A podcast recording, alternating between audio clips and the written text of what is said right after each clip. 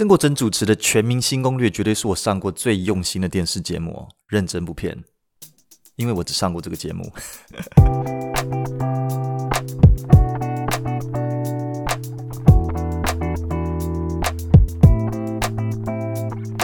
Okay, okay, welcome back to the podcast. I know it's been a while. I've been working on it. I've been working on it. Don't rush me. It's just that you never have enough time when you're juggling with all these projects at the same time. 你知道吗？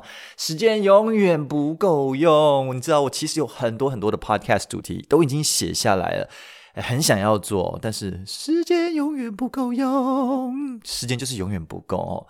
Anyways，大家好，我是 JR。最近我又上了曾国城的电视节目《全民新攻略》。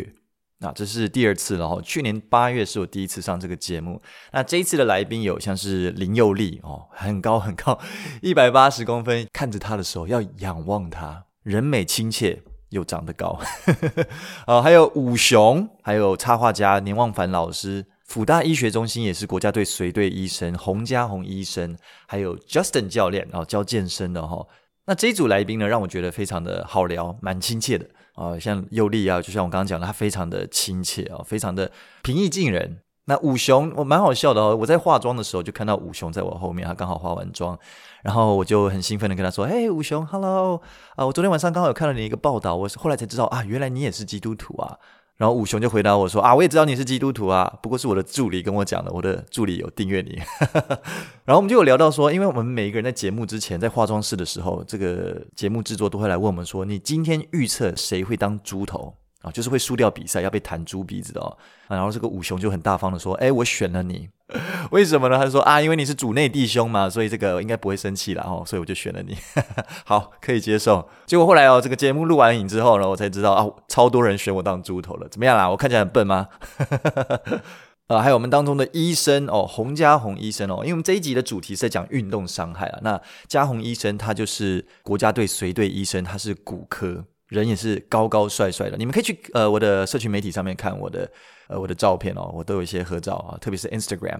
那洪家宏医生就让我觉得非常印象深刻，是因为当节目制作来跟我们寒暄的时候，来跟我们确认一些事情的时候啊，呃我们的这个节目制作琪琪哦，人也非常的 nice 哦，琪琪他就有问我说啊，你有没有什么运动受伤的经验可以分享啊？然后我就跟他说啊有，其实正好最近我的膝盖就因为踢足球受伤。哦，所以这就成为了有一个我可以跟曾国成在主持的过程当中可以哈拉的一个点。那我跟琪琪节目制作聊完之后呢，我就我就看到了家宏医生在一旁，我就跑过去跟他说：“啊、医生，不好意思哈、哦，我不知道这个有没有对你的专业不尊重哦，但是我没有这个意思，但是我很想问你一个问题。”他直接二话不说，我知道，你坐下来吧，我帮你看一下。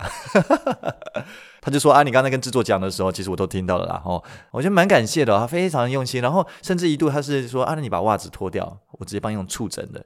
然后他也不顾我的脚是不是脏的还是怎么样子哦，其实有一点不好意思，我觉得非常非常的平易近人哦。洪家宏医生啊，另外一位就是 Justin 教练哦，他是个健身教练哦，very strong。那 Justin 他就有跟我打招呼，他就说：“哎，我有订阅你的东西，我有我有看你的影片啊，所以就跟他聊啊。然后哦，人也是非常 nice，非常好聊哦。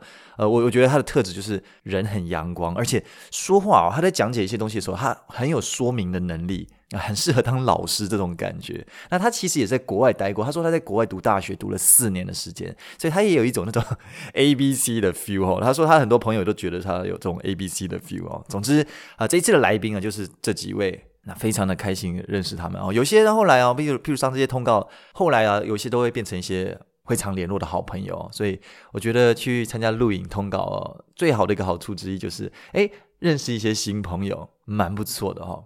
好，那讲到这个上录影通告哈，我怎么会有这个机会呢？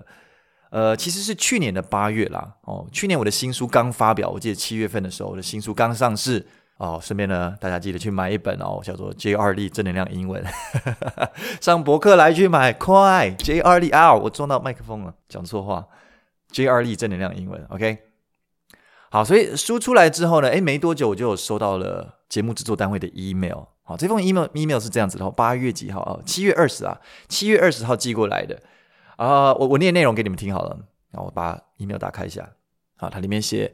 J 二力您好，我是东森益智节目《全民新攻略》的企划阿郎，想邀请你参加节目并宣传新书。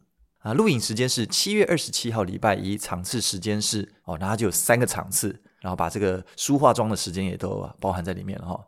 啊，email 继续写到啊，录影地点在台北市南港，叭叭叭叭叭。我们是曾国城主持的益智节目，是同时段收视率第一名。题目都会透过和来宾事先电访来确认出题范围，展现来宾亲民可爱的一面，所以难度无需担心。如果有任何问题，都欢迎询问。附上近期节目连结给您参考。哇，真的是很客气的一个口吻哦。但是我我一直来我对这种电视节目的制作团队的印象，我不知道是停留在几百年前的印象吗？还是我一直有错误的想法呢？我总是觉得说啊，这种节目制作应该是都很高姿态哦。那待会我会讲到这个部分。那就像是他这个 email 里面有提到的，他的通告时段有好几个，一天就有好几个通告时段，三到四个、四五个，所以他的。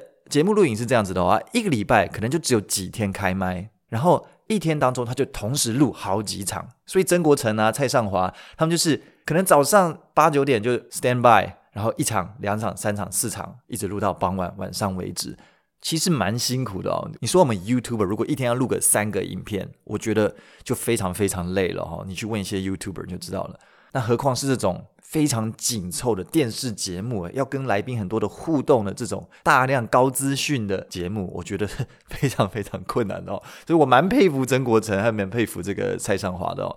好，那讲到这个去年八月这个经验哦，其实一开始我是有一点点想要推辞啊，因为主要是不是电视节目的关系哦，主要是因为我自己的个性比较，我比较不喜欢在聚光灯下，我我会紧张啊。老实说，坦白说哦啊，但是另外一方面呢，我想到说啊，其实我应该要更努力、更积极的去增加自己的一些人生阅历、一些生活经验这样子。然后我就觉得，这这是我没有做过的事情，我应该来增添一点经验，来感受一下哦。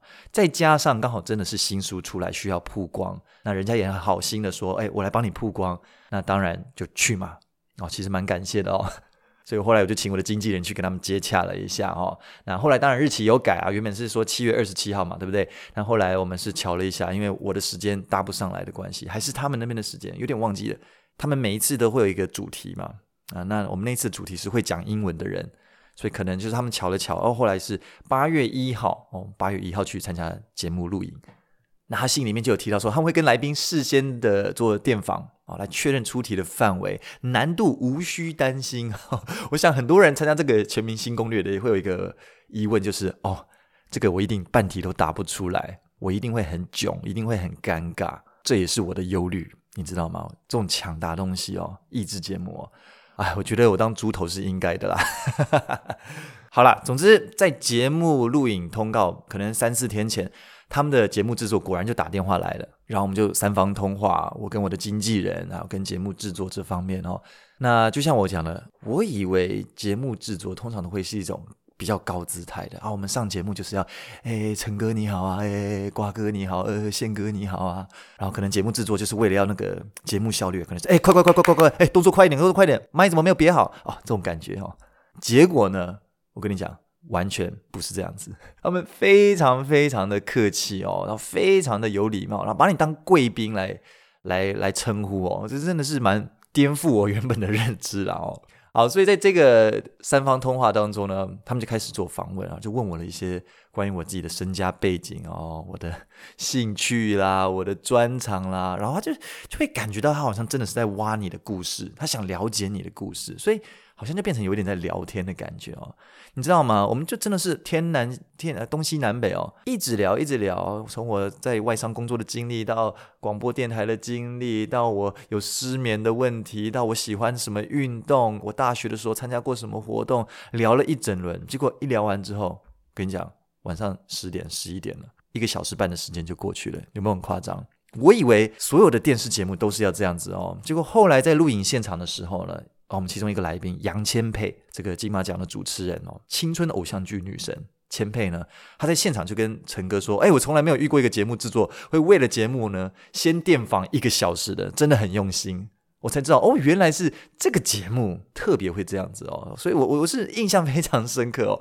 我们在节目录影之前呢，就已经进行了一个半小时的电访，感觉把我的人生都聊完了。那为什么他们这么做呢？因为这个节目的玩法是这样子的哦，它前面有一个资格赛。那资格赛它有不同的玩法哦。那那一次我去的时候是那种联想题，他会给你几个关键字，然后你要联想什么？哦，我觉得超难的，我根本答不出来哦，就被弹住鼻子。所以你资格赛要抢答成功的人呢，就可以进入到下一阶段。那下一阶段就是个人专属题库。好，这个个人专属题库呢，它会分成九宫格。有九道题目，那每一道题目就是根据当时你电访的资料来去做的，来去设计的哦。譬如说，我喜欢踢足球，可能里面的题目就会有足球方面的问题；我是 YouTuber，里面可能就会有 YouTuber 里面相关的问题。好，所以讲到上一次呢，上一次的来宾有杨千霈，好，宅神朱学恒，有那个有有演那个什么八点档的芋头。还有这个上过亚洲名模生死斗的 Cindy 陈永新，还有一位呃外国艺人啊，意大利人在台在台湾，然后太太也是台湾人吴子龙。所以在这个录影之前呢，当然有很多要预备要确认的部分哦。那我的经纪人当然就很照啊，就帮我把很多东西都给确认好了。但是他唯一无法确认的就是我的部分，跟我确认说你要穿什么服装啊，你拍照给我看，你不要给我乱穿哦。他总是觉得我这个很不会打扮自己。好，所以我就跟他瞧服装，然后他就强迫我说：“你一定要去买一双新的全白的鞋子来搭配你的西装哦。”啊，其实真的，我的经纪人对我们真的蛮好的啦。哦，他所有的事情一一个一个确认清楚了。OK，就这样啊。不过我的经纪人因为他有他自己的事业也在忙的关系哦，他不是全职的做经纪人啦哦，所以那天他没有办法出席哦，所以他就请他的老公，他的老公 Joe 呢来帮忙哦。那当然他也有带艺人上通告的经验哦，所以舅就带我去了。那当然。对我来说，他就是一个大哥哥哦，新加坡人，英文讲的比中文还好。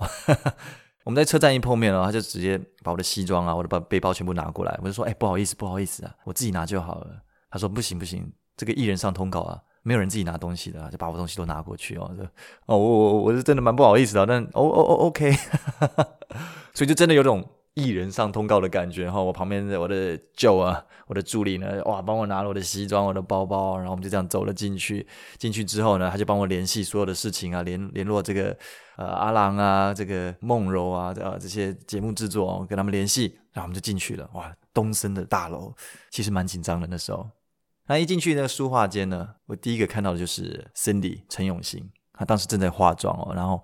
我就直接跑过去跟他说：“嘿，嘿，嘿，我知道你，你是参加那个亚洲名模生死斗的 Cindy，对不对？”他被认出来，他也蛮开心的。他说：“哎，对对，你怎么知道？”那我们就开始聊起来啊，因为我我觉得对那个节目我也蛮好奇的哈，到底哪些是 say 梗的啊，哪些是真的啊？然后他就跟我讲了蛮多好笑的内幕哦。然后我就问他说：“啊，那你有没有看到 Tyra Banks 本人啊？有没有互动啊？”他就说：“啊，其实 Tyra Banks 没有亲自来参加亚洲版的名模生死斗啦哦。”啊，反正就 small talk 一下，然后接着陆陆续续其他的艺人就会进来了，然后也就在这个时间当中，当你在等待梳化妆的时候，节目制作就会进来，然后让你签一些东西啊，包含你的通告费。我到这时候我才知道，哦，原来我有通告费的耶！我不知道这东西，我经纪人没有跟我讲哦。当然，这通告费，呃，我不要讲多少，但不会说非常非常的多，但是就是一种，哦，OK，原来有通告费这种东西。然后就开始进行梳化妆、弄发型啊。那在等待的过程当中，也跟别人聊天，认识一下其他的来宾。哦，那我在梳化妆的时候呢，杨千霈就走了进来哦。那其实我那时候很想打招呼，可是人家在帮你弄头发的时候，你头不能乱动，对不对？你就隔着透过那个镜子的反射，你就看到人走进来了，然后你就很想转过去说：“哎，千霈您好，我是 JR，嗨。”但我印象非常清楚的时候，杨千霈走进来的时候，他直接看到我就说：“哎、我有订阅你。”然后就很潇洒的走掉。然后后来我们就有聊起来了，然后后来他就说：“啊，其实是他啊，这是在录影后哦，啊，我有订阅你的频道，我觉得你东西真的很棒啊，你的。然后我的频道是他的先生介绍给他的哦，感谢谦佩的先生。”他就一直说：“哎、你长得很像我先生，都瘦瘦长长的。”哈哈哈然后那天除了送曾国成还有助理主持人蔡尚华我的书之外，我也有帮来宾准备书。不过有些来宾走得很快啦，有我后来才知道这个录影哦，它就是这样子，它节奏很快，因为一天好几场。那那些艺人也都很有经验了，所以他们一录完人就不见了，就直接赶下一个他们的行程这样子。只有我在那边留下来，还在找人哈拉，在那边搭讪哦。那我有准备来宾的书嘛，所以我就也送了千霈我的书，然后帮他。签名哇！第一次帮艺人签名啊，好爽。然后其实就他认识千霈的经纪人哦，他的经纪人长得很高很帅，我觉得都可以当艺人了。然后他们就聊了起来，聊着聊着就说：“哎，如果有机会的话，其实千千霈呢也可以上我们的 YouTube 频道合作一下。”哇！我那时候觉得哇哦，好兴奋哦！呃，不过到现在为止，我之所以没有主动提出邀约，是因为哈、我觉得现在我的 YouTube 频道流量没有那么高，然后呢，我的器材也没有到最顶级最好。就算有很顶级的器材，我觉得我也不大会用，什么打光啊、摄影啊，我都还不大懂。呃，我觉得我可能需要精进一下自己的实力，再邀请会比较好哦。哦，那过程当中，我对千霈，我觉得最感动的一个东西是，除了他很没有架子、很亲民之外，在节目上他跟曾国城互动的时候，他就有提到我，他就说：“哎，那个 JR，我有订阅他的频道，他东西很好，大家记得订阅哦。”他还在节目上面帮我宣传我的频道，哦，那时候蛮感动的哦。不过事后这些镜头全部好像都被制作给删掉了，哈哈哈，被后置的人给删掉，所以完全没有哦，好可惜，可恶，可恶。那那一天的这组来宾啊，其实几乎都认识曾国城，都跟曾国城有认识了啦。然后有一些也上了节目好几次了，所以只有我是完全不认识曾国城。所以那时候我觉得更紧张了哈，因为其他人都谈笑风生，有来有往，然后我才有点不知道该怎么搭话，怎么样之类的哦。人生难免都有第一次嘛哦哦，所以第一次的感觉是这样子的。进到这个摄影棚的时候，哇，那个感觉就是另外一个世界。那个空间非常非常的大，非常的挑高，非常的高哈，一切都很大，五六台的大型摄影机、大型的摄影灯、大型的读稿机，完整的一票人马，然后就看到了哇，蔡尚华、曾国城进来，哇，那感觉完全不一样哦。所以整个摄影的现场，我觉得就像是另外一个世界，你好像进入了一个大型的 YouTube 工作室的感觉哦。但是整个现场的感觉是那种。Bling bling bling 的感觉，很辉煌的感觉，大家都穿得很美，很帅，每个都有上妆，然后呢，布景非常的精致，你好像走进了电视的世界的感觉哦，就是一种怎么形容呢？啊，我好像那种小朋友进大观园的感觉。然后进去之后，现场的节奏就是快快快，一切都很快哦。别麦克风，节目制作出来，说明试完，主持人就进来，然后想说，哎，是不是还要寒暄一下，认识一下？哎，没有，直接开始，因为你要知道他们一天好几场嘛，所以那是节奏非常快的哦。然后，如果你有看这个节目的话，你就会知道，一开始是全部的来宾都会在前面比出一些姿势。那个过程啊，录影的过程非常的快哦。就是陈哥叫大家全部站出来，站一排。好，女生想一个动作，男生想一个动作。当我喊 Q 的时候呢，女生你就对着几号机哦，譬如说，女生就对着三号机摆出你们的动作。下一秒，男生对着五号机摆出你们的动作。摆完动作之后呢，一起往上看中间一号机啊，视线要追着那个镜头，啪啪啪啊，这就是开场。然后就各自回到座位上，准备开始进行节目的录音。所以一切的节奏就是非常的明快，非常的紧凑那种感觉哦，会有一点点。如果你第一次上节目的话，会有一点点让你觉得不知所措，有点紧张感哦。那我第二次上节目就没有这种感觉了，因为第一次真的是搞不清楚状况，加上我跟我同组的来宾哦都是很有经验的、很资深的，所以我显得就像是什么都不懂一样。那么我第一次上节目呢，啊，的确就是当炮灰的，资格赛都抢不到答，完全想不到。所以呢，的确，我后来就被弹了猪鼻子。然后看节目的话就知道，好吧，反正新书有宣传到就好了。然后那一天其实行程非常非常的赶。之所以我们一开始这个行程时间一直瞧不拢，是因为刚好那段时间哦，去年的七八月，我有好几场的演讲，特别我有跟联合报的教育单位有做这个校园的演讲合作哦。所以当天我录完影，我记得已经是下午不知道三点还几点了，我就直接到南港搭高铁，一路杀到云林进驻。然后第二天早上八点九点，我就有第一场演讲。那天演讲就有两三场。好的，云林好像振兴中学还是哪个中学，有点忘了哈。所以我第一次的上通告经验呢，就感觉是在一个非常紧凑和匆忙的过程当中度过。就连结束之后，也是马上赶快去搭高铁杀到云林去哦。但是这个经验对我来说，我觉得真的非常的棒啊，丰富了我的人生。生平当中第一次领到通告费，所以我就想说，哎。差不多了吧，就这样了吧。我没有想到今年哦，就在这个月份哦，我又收到他们第二次的邀约。我我真的没有想过哦，特别是我第一次上节目的时候，感觉也没有跟主持人有什么特别的互动，然后感觉这个叫这什么言语笨拙，那个拙词拙词，那个那个成语是什么啊？忘掉了，拙词什么？你们听了节目再跟我讲。所以我没有想到他们会再来邀约第二次哦。但第二次来的时候，我一样像第一次一样，我开始很犹豫哦。就觉得啊，要上镜头好挣扎哦，哎，也上电视节目那种感觉哦，还是跟 YouTube 有一点不一样啊。不过就那么刚好，对方开出来的时间呢，其实我刚好真的都有行程，所以我就变得拒绝起来很方便。我就说，哎，我真的有行程这样子，所以我的经纪人就帮我啊拒绝对方了这样子啊。可是呢，邀约又来了，就说，哎，你那个时间不行的话，没有关系，那我们再换个时间。我总共拒绝大概两三次哦，因为真的就遇到行程哦。但是对方的制作哦，琪琪哦，琪琪是一个非常 nice 的人，就不断的跟我们的 Joe 还有我的经纪人一直传讯息说，那我们再改时间，再改时间，可不可以？我们很有诚意的，很想要邀请 JR。到后来呢，我真的是觉得哦，我何德何能啊？我怎么那么真的是有点不好意思啊？啊，后来我的经纪人还把那个讯息给我看，哦，对方真的很有诚意啊。所以后来我们终于又瞧出一个时间了，就是这个月份，所以就上了第二次啊。那就像我刚刚讲的，这一次的录影就是有林有利、吴雄、年望凡老师、洪家宏医生、Justin 贾教练，还有我。那这一次的主题就是运动伤害，上一次的主题是会讲英文的人。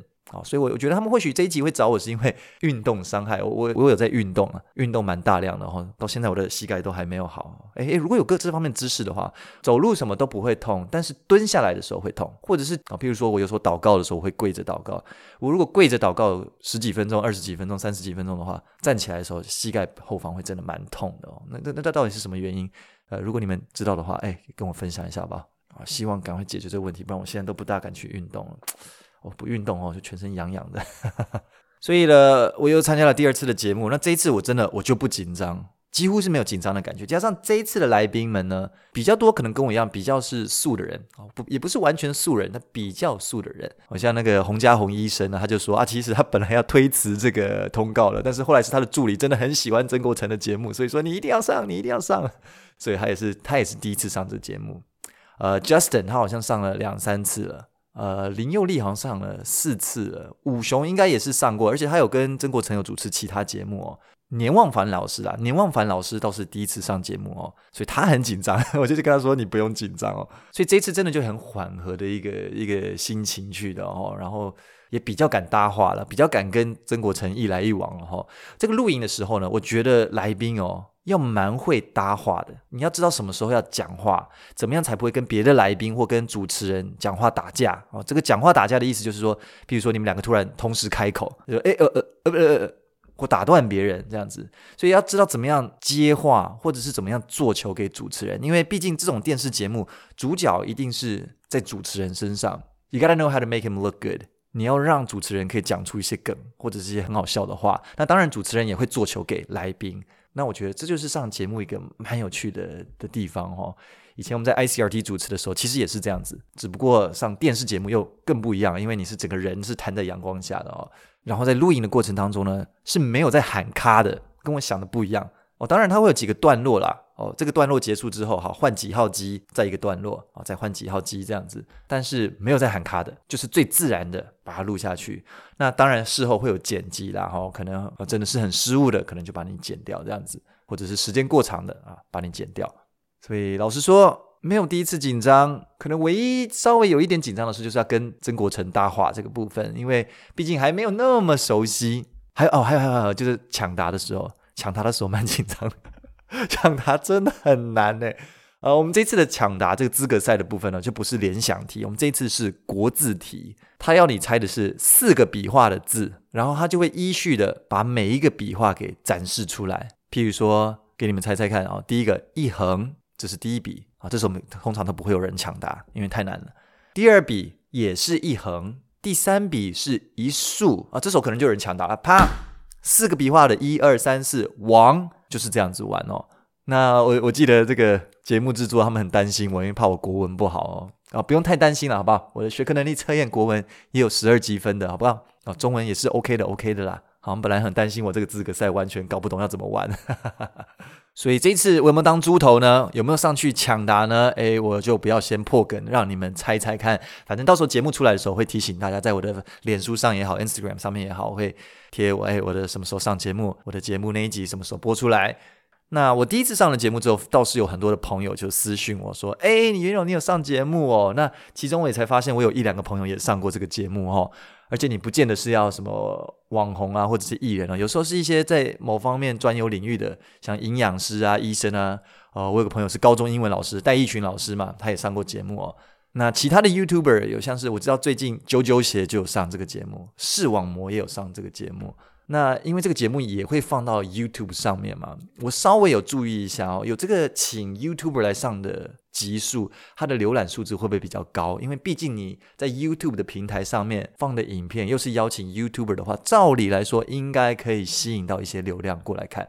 呃，我我第一集我们那一集有杨千霈啊、朱学恒那一集，我目前看来是有十二万观看。那我看平均上来讲是比平均高蛮多的啦，所以第一集的成效以网络流量来讲的话，应该是蛮好的啦。当然，我看最近几集流量最好的是柯文哲。柯文哲上节目的时候，哇，爆量！啾啾鞋那一集啊，不过因为他也才出来一个月，目前是三万。我猜之后他应该量也会慢慢的就起来。哦，不知道是不是因为吸到了这个啾啾鞋的粉丝的关系哈。那总之，我们上节目的时候，我们也都会宣传嘛，所以蛮有可能对这方面有一些加分或帮助的哦。呃，稍微讲一下，我上这个节目之前，我我其实做任何事情的时候，我有一个习惯啊。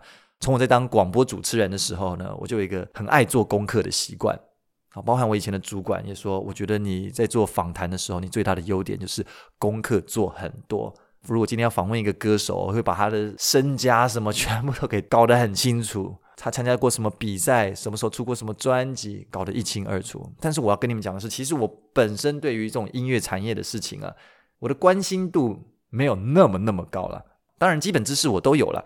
但如果今天我要真的针对一个艺人、歌手做访问的话，我会做大量的功课。那甚至是我要上这个《全明星攻略》之前呢，我就一直跟他们的节目制作说：“哎，你一定要在前几天之前就跟我讲其他来宾有哪些人。”然后那个对方节目制作还说：“哦，这么认真哦。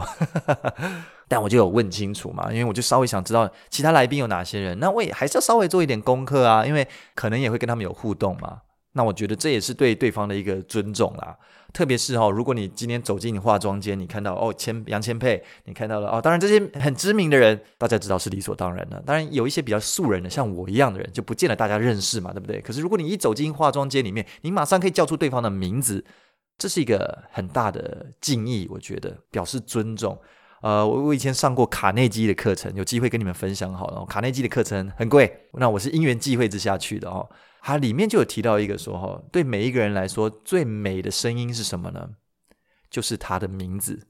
今天如果你可以走进一个会场，然后叫出一个人的名字的话，那个人马上就会对你有反应哦。所以我我想到那个《The Devil Wears Prada》穿着 Prada 的恶魔哦，里面有一幕不就是美丽史翠普和安海瑟薇？安海瑟薇就是他的助理嘛，要帮他记每一个现场来宾的名字，谁过来的时候就告诉他哦，那个是谁谁谁谁谁，他最近的近况怎么样怎么样怎么怎么样。哦，因为你光是能够叫出别人的名字呢，这就是最美的声音哦。那不只是如此啊，你如果稍微搞清楚一下，哦，最近他在从事什么计划，或最近他有什么贴文，我自己一个 YouTuber 的角度来跟各位分享了。今天如果我有观众过来跟我说，哎，我真的很喜欢你，然后突然跟我讲很久很久以前我做的影片，当然我会很感激他，就我的粉丝、我的观众嘛，来拍个照啊，握个手啊，寒暄一下。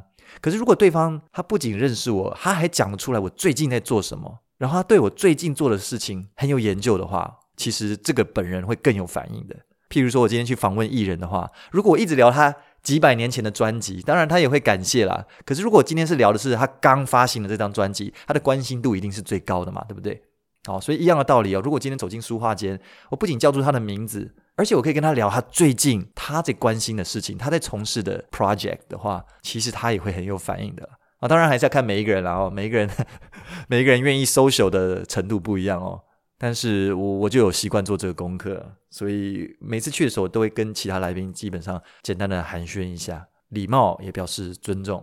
当然，也就是交个朋友。我觉得上这些通告这两次的经验哦，我觉得最大的收获，当然曝光度也是有，但是我觉得最大的收获是啊，真的认识一些不错的人。不要说事业考量啊，什么以后有合作机会了，啊，光是认识这些朋友，我觉得就是一个很值得的事情哦。这两次呢，上曾国城的全明星攻略，大致上就是这样的一个心路历程了哦，我觉得蛮值得的，蛮值得的。后来也有别的综艺节目又来邀约，但后来那个我真的就推掉了，因为我跟我经纪人讨论之后，觉得啊，那个属性真的不大适合我了哦，因为那可能就是一些比较谈一些比较。八卦的东西啊，或者是那不是我的领域，我真的不懂这些东西。我去那边会变得很像白痴。那全明星攻略啊，蛮知识型的节目哦。OK OK，我可以的。那讲一些比较好笑的啦哦，就是有人会说，哎，那你身为 YouTuber 在路上会不会被认出来哦？就这么刚好，我第二次录影也是这个月份去东森的时候，录完影之后，那我经纪人他也来了。啊，所以我们就吃了在那个南港高铁那边吃了一家粤式的，我觉得蛮好吃的啊，那个柠檬牛肉什么面线的，哎，蛮好吃的，蛮推荐的，好不好？那我们就要回去了，他们就说哦，送我去搭计程车，OK。我们就走进电梯的时候呢，我们还正在聊天嘛，然后就跟我的经纪人 Yasmin，我就在那边说啊，其实我本来的个性的话哦，如果不是你们的话，我真的不会来参加这种节目录影啊，因为我本人就是不是很喜欢高调的感觉，不太喜欢，不太习惯在聚光灯下哈。然后那时候 jo 还亏我啊，你就是做 YouTube 的啊，不然你想怎么样？然后就在这时候呢，突然旁边有一个高中的男同学，他就突然转过来说，诶，请问你是 JR 吗？然后我们当场就笑出来，因为我们正在聊这个话题，我们正在聊说，哎，不想要高调，不喜欢在聚光灯下。然后突然一个同学就转过来说，哎，请问你是 JR 吗？我从我真的没有想到，因为一般来说，哦，by the way，这位男同学，如果你有在听的话，记得留言给我，让我知道一下哈。啊，那天非常感谢你。平常啦，平常我真的不大会被认出来。我老实说，我觉得第一个知名度并没有那么高，坦白讲。第二个，我本人的形象哦，当我打扮很休闲的时候啊，就真的不会有人认出来那种人，庶民一个。但是你说我们被人家认出来的时候，会觉得尴尬吗？我跟你讲，其实也不会，我们觉得还蛮开心的。至少我啦，我会觉得蛮开心的。为什么？毕竟，毕竟我们也是努力做了嘛，然后有人能够认出你来，也是对你的一种肯定。AJR。那当然，真的很有名的人，可能已经是烦不胜烦了。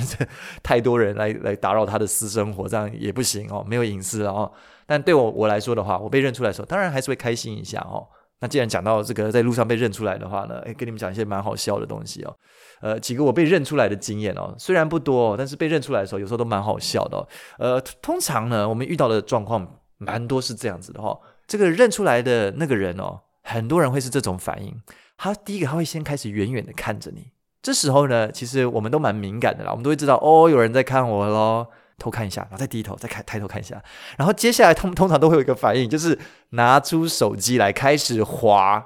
这时候大概十之八九，你就可以确认这个人大概在猜你是不是 YouTuber 了，因为他大概就在看你的频道，这个人到底是不是？因为我也做过这样的事情哦。呃，有一次我去演讲的时候，在这个红线上面。哦，经过那个台北松山机场红线上面的时候呢，我就遇到了一个 YouTuber，但是他戴着口罩，有点不敢确认哦。我就是打开他的 YouTube 频道，然后他们搜搜搜搜搜，一看，这个人就是亚当，莫彩希的老公亚当。所以后来我就搭起讪来，我说：“Sir，excuse me，are you Adam？” 寒暄了一下。十个人里面大概七个人、八个人，即便认出来，他不敢过来打招呼。这种情况通常是我们最尴尬的，因为你知道他已经在看你了。那你可能那时候在吃饭或什么，你也不好意思走开或什么，然后你就只好维持一个尴尬平衡。他在那边假装你没有发现他，然后你也在那边假装他没有发现你是谁。这种是最尴尬的。我跟你讲，你倒不如然后直接很大方的过来说：“哎，请问你是 J 二吗？嗨，打个招呼，然后走掉也没有关系。”基本上我都会还蛮蛮乐意跟大家互动的哦，合照啊也可以啊，互动一下都可以哦。那有几次蛮好笑，就是呃，譬如说我跟我朋友去运动完，那通常运动完是我最尴尬的时候，因为运动完的时候你会全身又臭，然后全身脏兮兮，头发乱糟糟的，穿的运动服可能也不是那么的好看。然后就在那时候，有人走过来跟你说：“哎，请问你是 JR 吗？”还叫得出你的名字的时候，这是最尴尬的哦。我在某大学运动完，在外面的吃饭的时候，哎，被认出来。哎，很其实很开心啦，但就觉得啊，如果我可以更帅一点的状况来跟他见面，不是比较好吗？那还有那种哦，呃，有一种粉丝叫做 A A A 粉丝，就是他会看到你说哎哎哎哎哎，但叫不出来你的名字哦，那没关系啦哦。有一次我就是运动完之后哦，在一个不是很好的状态，臭臭的。运动完之后呢，我跟我朋友就去吃一家那种小吃店，就是那种卖卤肉饭的啦、切小菜那种小吃店，然后啊，认出来的是谁呢？是那间店的老板阿姨，那阿姨就是这样，哎哎哎哎，你是那个教英文的哦。然后我跟我朋友在那边笑，你知道吗？哎，这什么？我们竟然圈阿姨的粉呢，这是很了不起的事情，好不好？哎，那阿姨超开心的，哎哎哎，你那个教英文的哦，哎，然后跟我寒暄起来，我很喜欢你教英文。然后后来我同学就开玩笑说，哎，那阿姨有没有打折啊？那阿姨说啊，没有啦。哦，没事没事哦。另外哦，最近如果各位有注意到的时候，我有去这个台东玩。对不对？我有录一个 podcast 嘛？我去台东玩的时候，也有被观众认出来的哦。啊，有在那个花莲，我记得是花莲吧？哦，花莲的野猴子探险森林哦，有被工作人员认出来。啊我们要滑那个滑轨，要滑之前呢，那工作人员突然看向我说：“哎，你是 YouTuber 哈？”然后后来有被一个真的是死忠粉丝的认出来哦，一个年轻的妈妈和她的孩子们，还有她老公，他们怎么认出来的呢？他们是听声辨位啊，哦，真的是厉害了。他们听到我的声音哦，然后说你是 J 二哦，他们就非常热情哦，这一家人就超热情，然后我就跟他们拍照，拍了很多，然后他们聊天啊。他爸爸就记得是个消防员哦，很会讲话，很会讲话，很好笑那样子。我遇到这种粉丝，我觉得最开心了，就是很大方，可以直接跟你寒暄，可以跟你聊哦，所以。基本上遇到我们了，不用害羞啦，就聊嘛，就是朋友嘛，我们认识一下，当个朋友很可以的啦。哦，那天蛮开心的哦。那其实我发现了，蛮多的时候我都是被用声音认出来的。很多人看到本人认不出我来，甚至把我认成别的人。待会跟你们讲谁。但蛮多人是听到我的声音之后才敢确认是我。诶诶，我的声音的辨识度这么高，我都不知道。所以，譬如有一次哦，我跟我的朋友哦，这是一个教会的朋友。然后我们在麦当劳吃东西，然后我们在聊着一些哦，你知道很 holy 的东西啊，哦，耶稣怎么样？然后就聊啊聊聊聊聊，然后突然旁边那个很年轻的、还蛮漂亮的一个 OL 一个小姐，她突然就转过来看着我的朋友，她也不是看我，她就看我的朋友，然后问我朋友说：“诶，他是不是 JR？” 他 就说他是听声音认出来的哦。然后有一次我是去外面踢比赛哦，用业余的足球赛。然后我就跟几个外面的人组队嘛，然后我们队上有一些外国人，所以在比赛过程当中，我就会用英文喊啊，Hey Jamar, take it outside, Jason, don't fall back, press on him，就会喊一些英文。然后这时候就比赛结束之后，对方的前锋，对方的前锋我还记得是一个高中的传统强校的，真的是足球选手，清水的吗？清水高中吗？还是什么高中的？我忘掉了，现在上大学了。他就走过来说：“啊，请问你是不是 JR？” 他就说他一开始看到我的时候。觉得有一点像，但又不敢确定。直到我开始用英文在那边喊的时候，他才确定我就是 JR 哦，蛮好笑的哦。我在 ICRT 当广播 DJ 的时候呢，也是有一次在台北车站附近哦，我在讲话的时候，而且还是讲中文的时候，被人家认出来了。你知道，在 ICRT 主持的时候，我们都是用英文啊，但是我在讲中文的时候，就有人认出来说：“哎，你是 JR 哦，我听你的声音听出来的啦。”哦，蛮感谢的，原来我的声音的辨识度这么高啊，果然做 Podcast 是对的啊。那当然呢，也有像这种时候哈，譬如说我在去年去高雄诚品办我的签书会，那在签书会之前，我就在里面溜达嘛，然后就有粉丝过来啊，跑过来说：“哎，可以跟你合照吗？可以跟你合照吗？”哦，当然可以啊，我们就拍照了，很开心哦。然后拍完照之后，他就跟我说：“哦，真的很感谢你，我真的很喜欢你，刘佩。” 我跟你讲，已经不是第一个人把我认成刘沛了哈，就连 YouTuber，然后这个圈内人哦，都把我误认成刘沛哦，也有这样的人哦。我真的觉得很很好笑，我不会觉得尴尬，我觉得嗯，第一个蛮好笑的，第二个我觉得哎还蛮荣幸的，我觉得刘沛基本上长得还蛮蛮蛮帅的，还不错。我觉得刘沛比较帅哈，刘沛比较有肉啦，我比较瘦哦，但是我已经不是第一次被误认了，所以我也蛮习惯了这样子哦。